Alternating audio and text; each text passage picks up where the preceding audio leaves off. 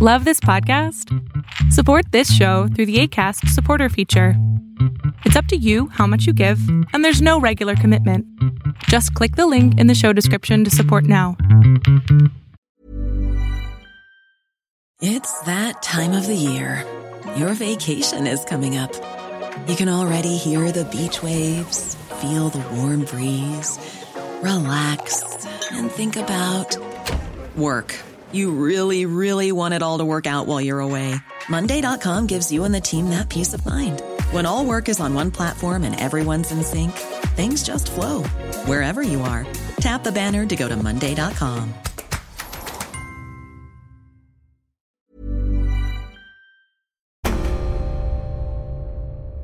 There's a huge rogues gallery of criminal elements within the regime.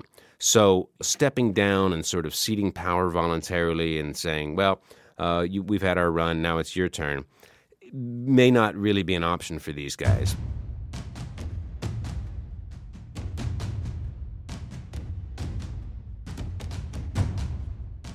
You're listening to War College, a weekly podcast that brings you the stories from behind the front lines.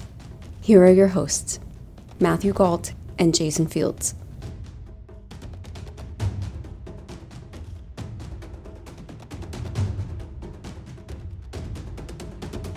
Hello and welcome to War College. I'm Jason Fields. And I'm Matthew Gault. Venezuela is melting down, and that's not an exaggeration. The local currency is nearly worthless. Production of oil, which is the nation's lifeblood, is falling.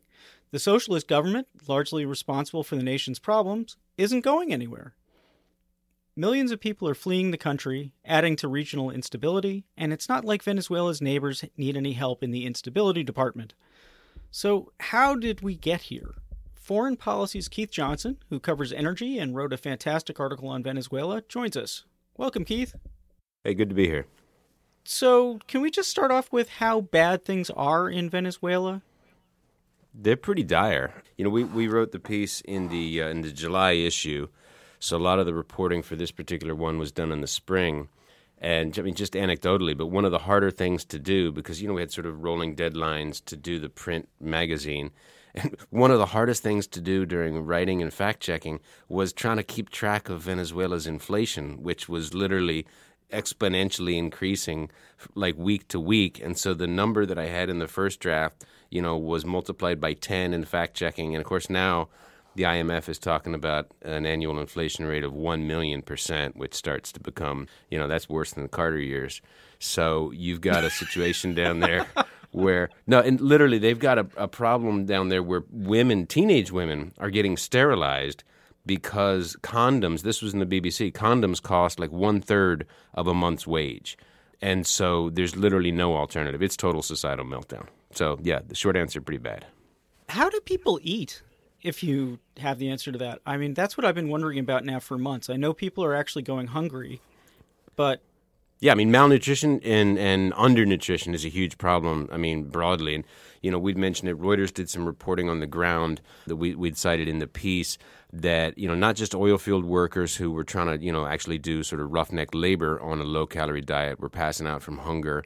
School kids were as well. You know the average Venezuelans lost somewhere north of 20 pounds in the last year or two. Uh, it's across the board. You know I often wonder. Obviously there's there's black market situations. You have an informal economy, but there's such widespread shortages of, of basic food and the official salaries do so little to meet basic nutritional requirements. The food is one question. The other huge question mark that comes up, and this is a big problem for Venezuela and the other countries, is the complete uh, destruction of the nation's healthcare system because there's no medicine, there's no medical care, there's no supplies of any sort, basically, in the hospitals. And so you know, relatively treatable uh, diseases have reflourished, and then of course with the migration, they have spread across the borders. So it's pretty bad. What's it like in the streets?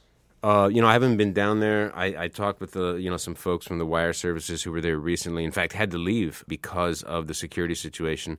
You know, I mean, it surpassed, you know, some Central American countries as the murder capital of the world. You know, there's a lot of the, the regular violence that's, that's sort of economic driven and then there's also an insecurity that comes from the regime. um, because the Maduro regime uses sort of paramilitary forces and, and sort of armed thugs uh, on motorcycles to intimidate regime opponents. So they can get you coming and going. It's it's it's a pretty nightmarish situation. So was Venezuela a basket case that was waiting to happen before all this? No, no. In fact, I mean, you know, if you go back, it depends how far back in time you go. Yeah, I mean, this is the thing is, you know, if if you go back to the to the 50s, right, to when all the big oil producers created OPEC, and eh, we talk about this in the piece, you know, Venezuela pumped 10% of the world's oil. They were the ones who actually came up with the idea for OPEC. It wasn't the, you know, the, the, the Saudis or the Gulf states. It was actually Venezuela. They were on the top of the hill you know, when you go back and look at what, you know, per capita incomes were in the 50s and 60s, you know, Venezuela was within spitting distance of the U.S. It wasn't quite there, but it was, you know, it was pretty close. It was light years ahead of countries like Colombia and Peru and Mexico and things like that.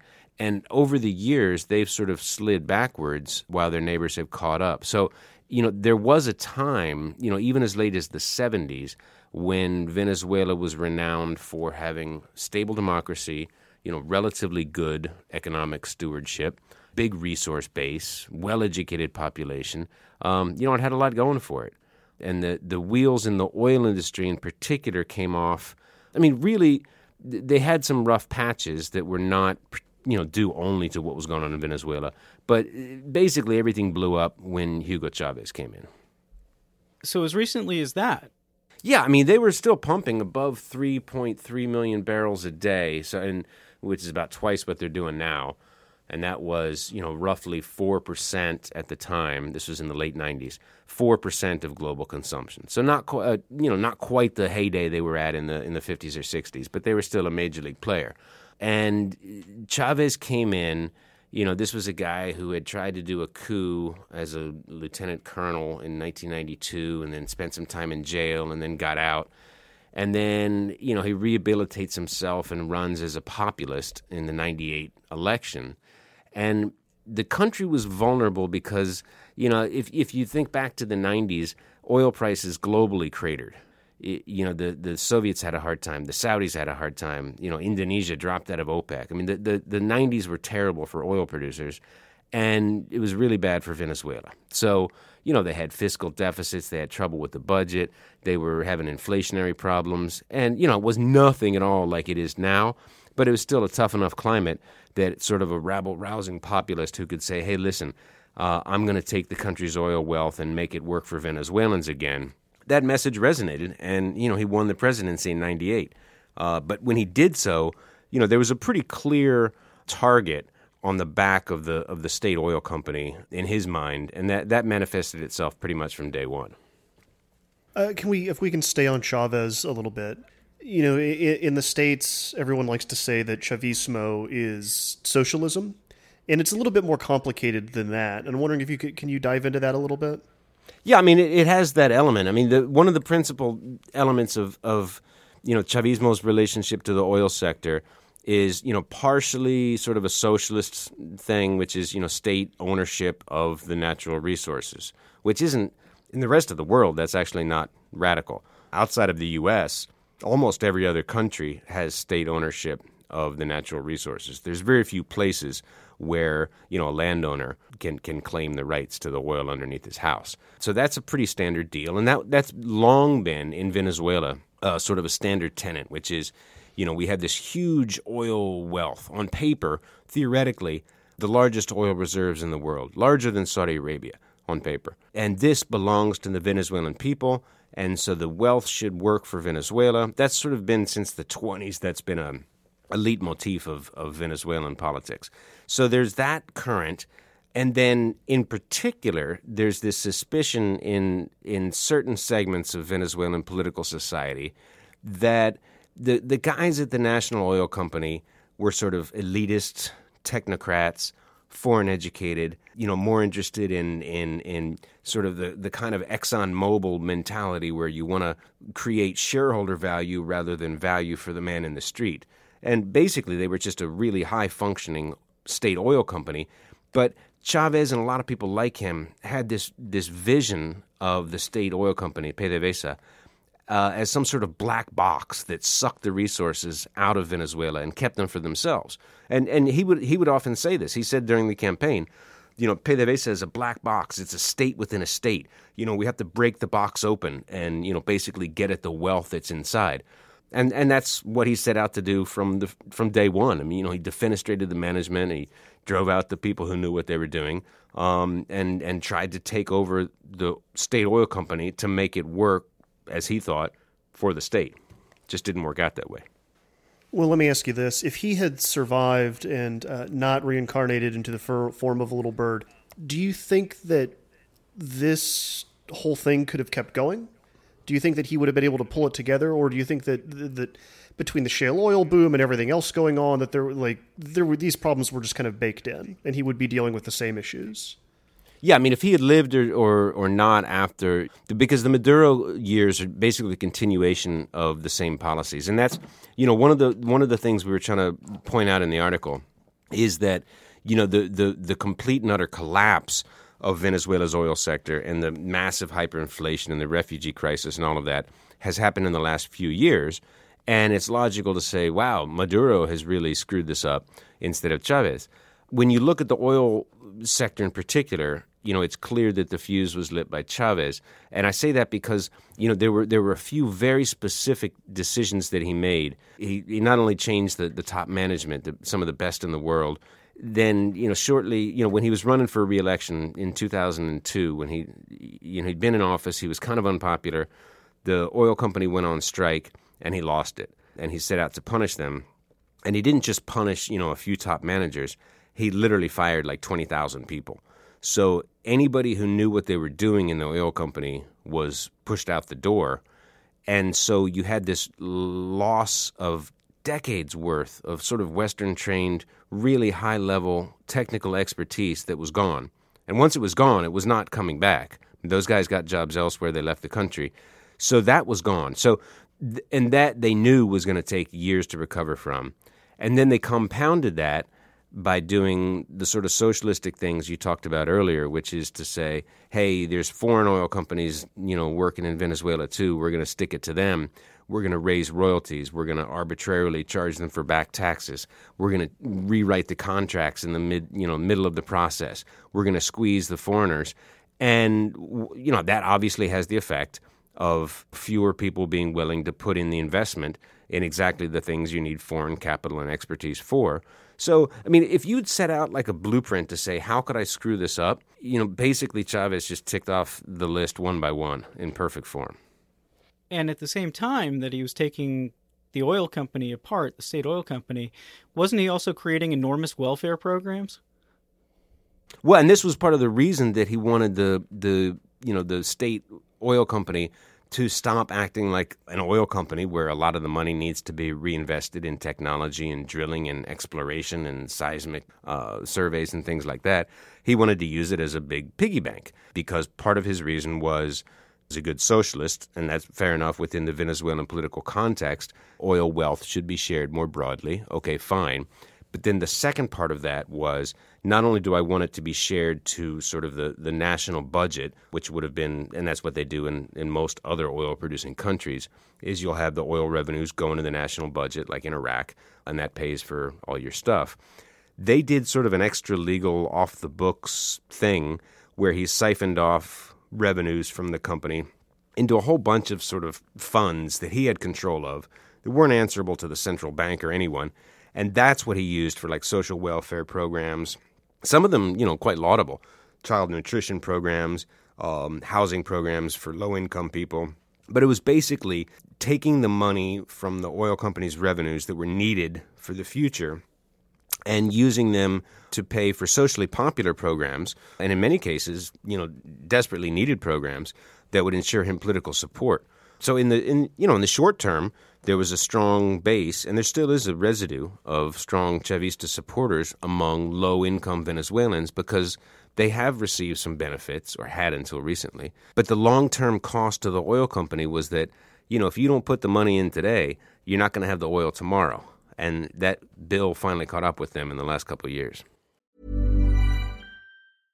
Ready to pop the question? The jewelers at BlueNile.com have got sparkle down to a science with beautiful lab grown diamonds worthy of your most brilliant moments. Their lab grown diamonds are independently graded and guaranteed identical to natural diamonds, and they're ready to ship to your door. Go to BlueNile.com and use promo code LISTEN to get $50 off your purchase of $500 or more. That's code LISTEN at BlueNile.com for $50 off. BlueNile.com code LISTEN. Cool fact a crocodile can't stick out its tongue. Also, you can get health insurance for a month or just under a year in some states. United Healthcare short term insurance plans, underwritten by Golden Rule Insurance Company, offer flexible, budget friendly coverage for you. Learn more at uh1.com. So production is hurt, and also they had enormous trouble because oil prices fell, right? I mean, back when oil was a hundred and something dollars a barrel, it's a very different world from $70 a barrel. Well, yeah, and that's the that's what happened in the in the latter part of the Chavez years is that you know he'd done all this damage, he'd wiped out the expertise, you know he'd he'd um, angered the foreign investors, he'd minimized their ability to extract the technically challenging oil, but he managed to sort of coast along and mask how bad it was because, and we all remember this, you know, a decade ago in the 2000s, oil went up and up and up, and it reached, you know, as you're saying, you know, 147 something dollars a barrel in the summer of 2008. I mean, if oil's $150 a barrel, you can get away with all kinds of mismanagement. What happened was what goes up comes down, and after 2014, the price of oil fell off a cliff. And once oil went down, in the case of Venezuelan oil, down into the 30s uh, from 100 something, you can no longer mask mismanagement with these sloshy revenues. Then it becomes a question of we're literally not making the kind of money that we used to, and we can't pay the bills anymore. Is this part of what's called the resource curse? I mean, can you explain that concept to us? Because it seems like uh, Venezuela has it real bad. Yeah, I mean, they're kind of a textbook example. I mean, the resource curse, they used to call it the Dutch curse, but basically it's if you have easy money lying around in the form of, and it usually applies to countries with oil, if you have easy money theoretically lying around that you can become relatively affluent and earn hard currency by pumping oil, the natural effect of that is going to be to retard the economic diversification in other sectors in the sense that you're not going to have a thriving, you know, motor uh, uh, industry or uh, a pharmaceuticals industry, you're not going to spend, you know, oodles of money on technical education to produce quality engineers or doctors or whatever, because 90% of the government revenues you can get out of a derrick in the ground. And this this is particularly prevalent in Africa. Um, Nigeria has it, Angola. You know, these are countries that were big oil producers and oil dominates the economy. Libya has it, but Venezuela is a particular case because way back in the in the in the old days, oil was only about a third of the total government take, and it, and it still had a diversified economy. And by the late Chavez years, oil sales accounted for something like 95% of government revenues. So it was basically nothing but an oil economy. Uh, the entire rest of every other business in Venezuela only provided about 5% of the governor's re- of government's revenues. Do you think Maduro is equipped to deal with this at all? And what does he do? No. Well, he's doubling down. I mean, part of the problem is that the alternative for the guys in power right now is not very good partially because it's kind of a narco criminal state, and a lot of the people related to the government. I mean, the vice president has is, as I, I believe, is on the U.S. specially designated sanctions list as a trafficker. A number of high-ranking generals have either been indicted in absentia or put on designated list. I mean, there's a huge rogues gallery of criminal elements within the regime. So stepping down and sort of ceding power voluntarily and saying, well, uh, you, we've had our run, now it's your turn may not really be an option for these guys, which leaves them sort of like rats in a corner. The only option is to hunker down. There's a second element to that, which is, as I mentioned before, you know, there's still a residue of support among Chavistas who who perceived, you know, the socialism and the fact that that somebody was looking out for them. It may not have been like the most macroeconomically intelligent policy thinking long term, but you know, a lot of these places, it's the first and only time that someone's ever tried to look out for them. So there's that residue of support. And then when all else fails, when there's protests in the street or when there's uh, opposition politicians who run against you or, or who are popular, you know, you beat them up or you jail them. And so that's how he's managed to hold on to power so far, rewrite the Constitution, you know, completely take over the, the constitutional functions away from the National Assembly, basically subvert the entire Venezuelan democracy and hang on to power. But, you know, this guy's a former bus driver. He doesn't have any particular expertise into the to the macroeconomic challenges that, that Venezuela is facing. I don't think anybody right now could parachute in and, and fix what's ailing Venezuela in any short period of time. Well, and there's been several attempts, and just even in just the past few years, to oust him from power. Correct? I mean, most recently and most famously, the the the assassination by drone. Yeah, there was the drone thing. There have been a few, and, and sometimes maybe they were abortive coups. Sometimes in a lot of these places, when they they claimed there was an, a coup, and then they round up a number of guys and interrogate them, and then they confess. You don't know how much of that is simple divide and conquer. But you know, one thing that people have often pointed to, and this goes back you know, even to the late Chavez years, is you know the expectation that the military could be uh, the the lever that finally does force out these rulers because the opposition has been browbeaten and jailed and is divided. You know, even though it had won some assembly elections that were you know then rigged by the by the government, you know, it doesn't have the unity and the strength to to really wrest power. So a lot of people have looked to the military, and he's certainly faced down a few challenges that may actually be the end game here if things get bad enough. Are we talking about at this point millions of people who have fled Venezuela and do you know where it is that they're going? Yeah, well, I mean, when when we did the piece, the latest numbers that we could come up with were four million migrants due to the recent economic crisis. That, to my understanding, you know, has not slowed down at all over the summer. So you're certainly looking, you know, north of five million basically to neighboring countries. The, I mean, the, the vast majority who are leaving, who are really penniless, you know, are going by foot. So there's a lot. Colombia is very nervous about the exodus. There, there's some uh, trying to go through, you know, Amazonian paths. You know, it's it's very difficult. You go out towards the, the west, you've got you know rough terrain. People with money generally fled a long time ago. You know, there's a lot of Venezuelans in the states. A lot of better off Venezuelans went back to Spain, in many cases their country of origin. But the people with means usually had gotten out long before this. Which means that they've got huge problems from, if in terms of rebuilding, there's no no human capital there. Yeah, there's not a whole lot left. I mean, the country as a whole is a little bit like the, the oil company after Chavez got done with it. If you, you know, you take something that used to be sort of a model, certainly for the region, you know, in, in some ways for the world, you wipe out all the human capital – uh, you basically make it impossible not just to function, uh, but to propagate for the next generation. You can't pass on any knowledge because there's no knowledge to pass on. In this case, there's there's very little human capital. You've been brain drained. You know, the, even the workers that are left are impoverished and malnourished. You, you don't even have the physical labor to do, you know, the, the task of rebuilding. I mean, the, the challenge is, is phenomenally daunting. Do you see any reasons for hope at this point? Well, I mean, it's not going to be a short term situation. And then, you know, the other problem too is if you look, if you turn the focus back towards, okay, the one part of the economy that actually does have some prospect of bringing in money, it's, you know, half, the oil sector is like half the size it was a couple of years ago, but they still pump some oil. So if you said, okay, assume we got rid of Maduro, assume we had some sort of change of government, what could you do? Well, like we were saying, the state oil companies basically been wrecked and it's also broke.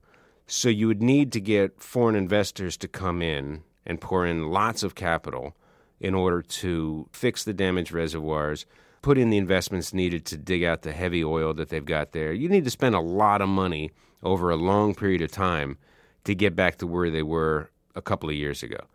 Now, what's the trick if you're trying to get foreign investors to come in and invest in your country? Well, you got to offer them attractive terms. So the the ironic upside of or upshot of all of these, you know, Chavez Maduro years that were meant to kick out the foreign Yankee capitalists and reclaim Venezuela for the Venezuelans is that right now, like one of the only real prospects for Venezuelan recovery is to hand over the keys to the kingdom even more to, to foreign capitalists does the world need Venezuela's oil to keep things reasonable? I mean, if you said they had the largest reserves, and I know it's the harder kind of oil to get out and it takes more processing, I just want to say these words it's heavy sour crude as opposed to uh, light sweet, which is what I think uh, the U.S. and other countries pump. Uh, anyway, uh, but does the world? No, it's, it's actually, it's ultra. I mean, the stuff they've got is actually like tar. I mean, it's almost like it, it's in the same, you know, category. They're kissing cousins to uh, Canadian tar sand. Um, you have to melt this stuff before to leave it flow. So it's it's pretty nasty. Yeah, it's it's gunk. It's basically asphalt on a Georgia day, is what you're looking at. And so that requires treatment, diluents in order to make it, you know, a little bit more, you know, flow through a pipe. Uh, you need or upgraders. There's a whole lot of stuff. That's what I was talking about with the foreign capital. It, you don't just, it's not like in Libya or in, or in Kuwait, you put a straw on the ground and you basically get out light oil that you can, you know, process and ship to market. This is gunk you almost have to mine and then process and then refine and ship to market. So there's a whole bunch of extra costs baked into what they're doing, which makes their situation all the more dire. So the the thing is, yeah, does the world need it? I mean, right now, the world doesn't have a whole huge amount of spare capacity of oil production in its back pocket, right? I mean, the world consumes ballpark, you know, 100 million barrels a day of oil. Ballpark, the Saudis might have like according to them, Saudis and OPEC, maybe a million and a half, two million barrels of spare emergency capacity, right? So that's like 2% of the global needs. So, you know, if you can imagine, if like Venezuela went offline entirely, or if Libya goes offline again entirely, well, there's your 2 million right there. And then the Saudis could meet that, and then there's literally no reserve. I mean, there's nobody left in the bullpen. You got nobody left. And so then the oil markets start to freak out because if you don't have any cushion, any spare capacity, then the slightest little tremor, if Iran makes a noise or whatever, then oil prices go back above 100 and global pain and prices at the pump and economic slowdown and all of that. So, you know, the short answer is yeah, a million point three barrels a day that Venezuela has right now is kind of nice to have. Now, down the road, are they going to tap their umpteen billion barrels of, of heavy crude. Who knows? We might all be driving Priuses in 40 years, but right now it's it's not a bad thing to have. Keith Johnson, thank you so much for joining us to talk this through. No, my pleasure.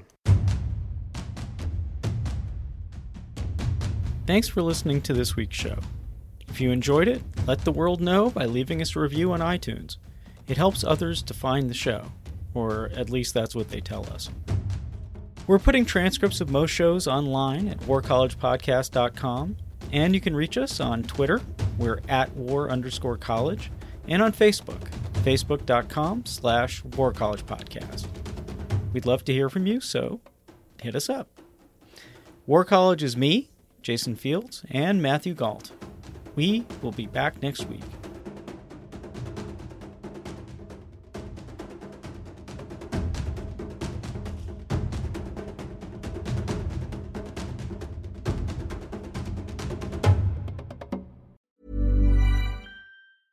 Planning for your next trip? Elevate your travel style with Quince. Quince has all the jet setting essentials you'll want for your next getaway, like European linen, premium luggage options, buttery soft Italian leather bags, and so much more. And is all priced at 50 to 80% less than similar brands. Plus, Quince only works with factories that use safe and ethical manufacturing practices. Pack your bags with high-quality essentials you'll be wearing for vacations to come with Quince. Go to quince.com slash pack for free shipping and 365-day returns.